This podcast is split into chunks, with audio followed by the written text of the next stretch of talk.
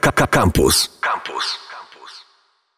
Gość w studiu Radia Campus, Ola Fijał. Cześć, dzień dobry. Cześć, dzień dobry. Słuchajcie, jeżeli nie kojarzycie Oli Fijał, to definitywnie powinniście. Jest to kobieta, która potrafi wejść swoim samochodem z prędkością 100 km na godzinę w zakręt, nawet więcej, bo... W, Szybciej. Tak, najszybsza prosta startowa w Kielcach, tak? 100, po, powyżej setki się wchodzi, nie? W tak, na zakręt, pewno. Wiem, tak? że rekordziści mieli tam e, 200, ale ja myślę, że miałam 140-160 najszybciej. W każdym razie potrafisz z prędkości 160 wejść w zakręt i wyprowadzić samochód i jeszcze, do, jeszcze dojechać. Tak. Od dawna myślałem o tym, żeby pogadać o tym, co dzieje się na polskich drogach i chciałem powiedzieć, że w ostatnim czasie, ale to byłoby duże przekłamanie, bo polskie drogi od dawien dawna, jak żeby nie powiedzieć od zawsze wyglądają średnio, jeżeli mówimy o kulturze jazdy kierowców. Jak to wygląda z twojej strony? Masz takie, czy ty też masz takie doświadczenia, jak, jak mam ja, czyli w momencie, kiedy wyjeżdżasz na ulicę, myślisz sobie, Jezu, co ci ludzie wyczyniają? To w zależności od tego, jaki mam nastrój. Aczkolwiek jak się nie śpieszę i jest mi to totalnie obojętne, to nie denerwują mnie, ale w momencie, kiedy zawsze tak się chyba zdarza, że w momencie, kiedy naprawdę potrzebuję gdzieś szybko dojechać, zawsze trafi mi się taki niedzielny kierowca, jak to jest określane, który, który totalnie nie, nie stosuje się do, e, do jakby jakichś takich zasad konkretnych na, na ulicy. E, No i wtedy, wtedy jestem zdenerwowana i rzucam różne słowa pod nosem. E, Aczkolwiek na co dzień nie, wiem, czy aż tak mi to przeszkadza, ale, ale czasami jest tak, że rzuca mi się coś, e, coś w oczy i wtedy, wtedy faktycznie, faktycznie e, irytuję się. No ale podróżujesz dosyć sporo też po kraju, no bo jeździsz na najprzeróżniejsze tory po, po naszych pięknych polskich drogach i widzisz to co, to, co dzieje się na tych drogach szybkiego ruchu, na, na autostradach. Wiem, że twoja perspektywa jest trochę inna niż, niż takiego przeciętnego człowieka, który, który jedzie po prostu, nie wiem, z rodziną na wakacje, no ale jednak zapewne taka trasa też daje ci możliwość powiedzenia o tym, że no jednak ludzie kiedy wsiadają do samochodu, myślą głównie o sobie, a nie myślą o tych, którzy są też innymi uczestnikami ruchu drogowego. To prawda, bo w trasie ostatnimi czasy w ogóle, to jak jedziemy gdzieś dalej, to staram się nie prowadzić samochodu, żeby się nie denerwować i zrzucam to na kogoś innego. Ty mówisz totalnie poważnie. Tak, w sensie... A- a- I powód jest taki, jaki mówisz, nie ściemniasz mi, tu my się, Ola, trochę znamy, także Nie, często faktycznie, jeśli mogę jechać z kimś, to wybieram miejsce pasażera. e, Co nie zmienia faktu, że i tak się irytuje, bo jak kierowca jest zdenerwowany i cały czas ktoś mu wyjeżdża na lewy pas z prędkością 50 na godzinie na trasie szybkiego ruchu, albo e, wyprzedzające ciężarówki, co jest w ogóle uwielbiam je. E, i, i, I faktycznie wybieram miejsce kierowcy, chyba że wiem, że mój e, pasażer e, lub osoba, z którą jadę, nie spełnia jakby moich oczekiwań kierowcy, no to wtedy, wtedy ja prowadzę. no, każdy z nas ma takiego znajomego, z którym, któremu nie dałby poprowadzić samochodu, w którym Tak, się w siedzi. sensie nie? Jakby- czasami no, czuję kumam. się spokojniej też e, jak prowadzę ja i, e, i nawet się trochę poirytuję, aczkolwiek jestem, e, jestem spokojniejsza, że prowadzę ja niż e, koleżanka lub kolega, który panikuje cały czas. Grzechy drogowców możemy podzielić, tak mi się wydaje, na dwie takie podstawowe grupy. Zacznijmy od tej e, pierwszej, o której wspomniałaś, czyli ludzi, którzy być może nie są zbyt dobrze obyci, zbyt krótko jeżdżą autami, robią przedziwne rzeczy i nie da się przewidzieć tego, tego co robią. I zastanawiałem się przed tą naszą rozmową, czy ja sam wiem, z czego to wynika i czy słusznym będzie zapytać ciebie, czy, czy ty masz jakiś pomysł na to, czy my po prostu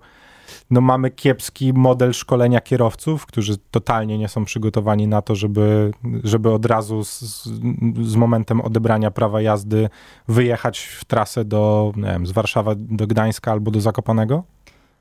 To może być coś w tym, bo moim zdaniem to, czego uczymy się na kursach prawa jazdy, nie wiem jak jest teraz, bo wiem, że trochę się tam pozmieniało, aczkolwiek myślę, że jeśli chodzi o samą jazdę po ulicach, to za dużo się nie zmieniło, ale na tych kursach i na egzaminach, moim zdaniem totalnie nie uczymy się tego, co nas czeka potem w życiu. I ja pamiętam, że jak odebrałam swoje prawo jazdy, to byłam troszeczkę przestraszona e, faktem, że już nie siedzi osoba z boku, która może zahamować i mi podpowie, co zrobić. Co więcej, e, to wszystkich to bawi ta historia, ale jak zaczęłam jeździć samochodem, to wybierałam skrzyżowania, na których nie muszę skręcać w lewo. Brzmi to mimo wszystko z jednej strony absurdalnie, a z drugiej strony też daje, daje pewną wizję tego, że faktycznie, ja też pamiętam swój pierwszy solowy przejazd, w sensie jak już odebrałem prawo jazdy, to zdarzało mi się z moim ojcem tam gdzieś pojechać, coś tego, coś załatwić, ale, ale pamiętam, że bardziej stresowałem się wsiadając po raz pierwszy samodzielnie do samochodu niż nawet na egzaminie. To też dosyć ciekawe, nie? To prawda. Drugą grupą kierowców to są kierowcy, których możemy spokojnie nazwać, że są niewyżyci, ale to oni nich pogadamy sobie za chwilę. Moim gościem cały czas jest Ola Fijał, no i rozmawiamy o tych naszych szczęsnych, nieszczęsnych polskich drogach. Słuchaj Radio Campus, gdziekolwiek jesteś.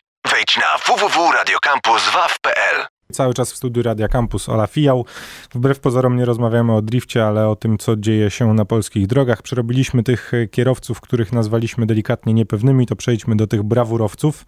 E, no oczywiście każdy z nas e, codziennie widzi samochód, który porusza się po Warszawie tak, że przemyka po prostu slalomem jadąc przez trzy minuty, tak, że można od razu stracić prawo jazdy i też się zastanawiam, z czego to wynika. W sensie czy ty, mimo tego, że bardzo często gościsz na torach wyścigowych, nadal masz tak, że potrzebujesz tej miejskiej adrenaliny, tak to nazwijmy? Liczymy, że nie słucha tego nikt, kto mógłby cię potem śledzić.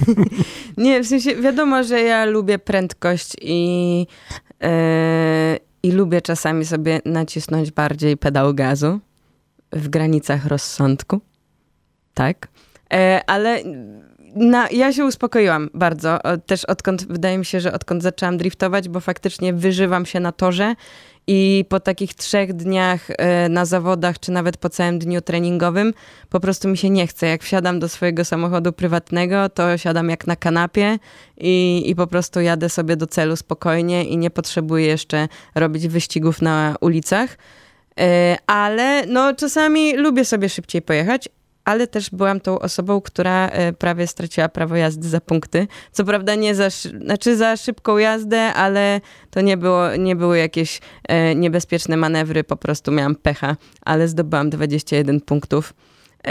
I od tamtej pory uznałam, że to jest totalnie bez sensu i też robiliśmy sobie e, różne testy ze znajomymi, e, którzy, nie wiem, jeżdżą jakimiś objazdami, jeżdżą mega szybko i ja, która po prostu stoję w korku i dojeżdżaliśmy mniej więcej w tym samym czasie, więc to jest dla mnie po prostu bez sensu. Znaczy to jest w ogóle paradoks pośpiechu za kółkiem, nie? Nawet w trasie. W sensie, no wiadomo, że można, znaczy można, nie można pojechać na autostradzie szybciej niż 140 na godzinę, no bo takie są przepisy w Polsce, no ale jeżeli trzymasz tą stałą prędkość 140 km na godzinę, a twoim punktem wypadowym jest Warszawa, no to umówmy się, że w każdy kraniec Polski jesteś w stanie w jeden dzień dojechać, jeżeli trzymasz limitów prędkości, nie?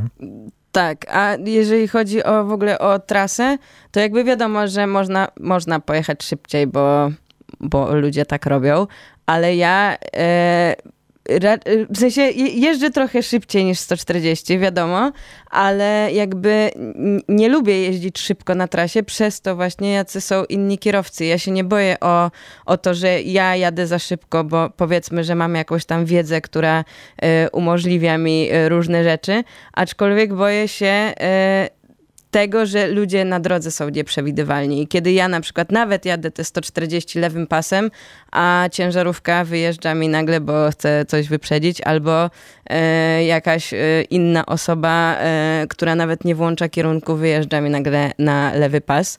E, dlatego ja jestem bardzo ostrożna i, i nie lubię jakby w, ruchu, w ruchu ulicznym szybkiej jazdy.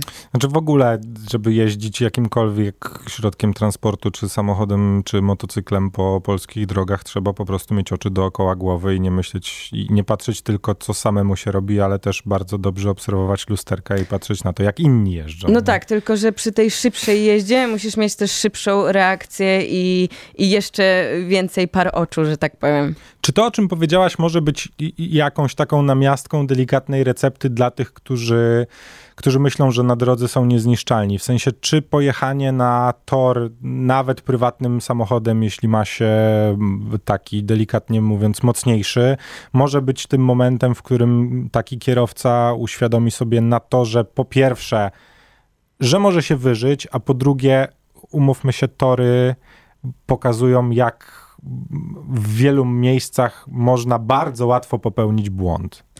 Na pewno byłaby to jakaś nauka, bo moim zdaniem każda jakby, każde trzymanie kierownicy w ręce jest y, dla nas jakimś tam, e, jakąś nauką. E, I lepiej na pewno uczyć się tego wszystkiego na torze, gdzie nawet jeśli wypadniemy jakby z, e, z trasy, to tory są dostosowane tak, że nic nam się nie powinno stać. I też y, jeżeli mamy dobrze przygotowany samochód, nawet samą klatkę bezpieczeństwa, to jest to wszystko, nic nam się osobiście nie powinno stać, więc y, dużo lepszy jest to pomysł niż uczyć się tego na drogach. Niestety są też tacy ludzie, y, bo zauważam to po różnych eventach, którzy pojeżdżą, napatrzą się i potem wsiadają do swojego prywatnego samochodu i i tak chcą to otworzyć na ulicy. Mimo wszystko polecamy wybrać się na tor i zobaczyć, jak bardzo nie potrafimy panować nad samochodami my zwykli ludzie. E, mówimy o tym też nie bez powodu, ponieważ pojawiły się e, propozycje nowych e, przepisów i nowych kar dla kierowców, które ja miałem, powiem ci szczerze, na początku problem. To będzie takie zwieńczenie tej naszej rozmowy. Co ty myślisz o tym, żeby żeby właśnie w tą stronę iść, czyli zrobić tak restrykcyjne przepisy odnośnie mandatów, wykroczeń drogowych, um, które po prostu będą zaporowe. To znaczy teraz no, te ceny, umówmy się, są śmieszne. Górna granica mandatów ma sięgać 5 tysięcy złotych, górna granica wykroczeń drogowych 30 tysięcy złotych. To może być recepta na to, żebyśmy w Polsce w końcu na drogach czuli się w miarę bezpiecznie, jak ktoś raz zapłaci taki mandacik w wysokości 1500, 3000, a w tych hardkorowych wypadkach 30 tysięcy złotych? To ja właśnie jak o tym się dowiedziałam, to zastanawiałam się, czy ZTM nie jest dobrym rozwiązaniem. e, ale no na pewno e, i tak już dużo zmian e, się pojawiło e, wcześniej i samo to E, utrata prawa jazdy po przekroczeniu 50, 50 km na godzinę tak. poza teren, e, w terenie zabudowanym. Tak, tak, to i tak mi się wydaje, że to wprowadziło dużo zmian, więc to na pewno No nie też... wiem, powiem ci, że ja nadal nie czuję się bezpieczniej od tamtego momentu. Znaczy, tak szczerze mówiąc. W sensie wiem, że ja na przykład dużo bardziej uważam, bo ja w, w, wtedy, e, co mówiłam, że zdobyłam te 21 punktów, to miałam takiego farta, że nie straciłam prawa jazdy, bo jechałam na przykład 94 e, albo 96 e, i... Słuchaj, no mam znajomego, który stracił prawo jazdy na 3 miesiące na motocyklu na pierwszym biegu, nie? Okay. Także da się to zrobić, z czego oczywiście jak do mnie zadzwonił mi o tym powiedział, to mu powiedziałem i bardzo dobrze, stary, no widocznie nie masz, nie masz wyobraźni i ci się należało, no. To, to prawda, tylko że pytanie, czy to będzie jakby wszystko adekwatne do siebie, że jakby, jakby że te mandaty pójdą w górę, ale czy bo trochę, trochę mi się jakby... Słuchaj, przekroczenie prędkości o 30 km na godzinę bez względu na wykroczenie y, w terenie zabudowanym czy poza nim, czyli na 50 szybko lico, licząc... Oś, 80. 80, 1500 zł. No właśnie. W sensie to, Myślę, to już że, nawet ale... sytuacja tutaj jest yy, w Warszawie, yy, no, typu, w tunelu. Tak, miast, da, tak, tunel, Bo wjeżdżasz nie? do tunelu i ja tam dostałam dwa mandaty, bo wjechałam do tunelu i jakby zapomniałam, że za, w tunelu jest 50, tak. a potem jest 70, jakoś tak. tak. I tam dostałam przed dwa mandaty. też jest 70, to warto a, no właśnie. przypomnieć sam, tym, sam... którzy się zwalniają przed fotoradarem, a nie dopiero w tunelu. Ale tak. wiesz, to też może być taki moment, motyw, który, który faktycznie ludziom przestawi klapkę w głowie, nie jadę więcej niż 80. Mimo tego kozaczenia na drodze, nie? Może to, może to faktycznie ten droga. Miejmy nadzieję, że to coś zmieni i będzie to zmiana na lepsze, aczkolwiek na razie nie jestem przekonana. Spotkamy się Myślę, tu... że dopóki nie dostanę tego mandatu, to... Spotkamy się tu w takim razie w przyszłym roku, Ola, i pogadamy o tym, jak ta sytuacja, miejmy nadzieję, na naszych drogach się zmieniła. Ola Fijał, bardzo dziękuję. Dziękuję również. Campus. Campus.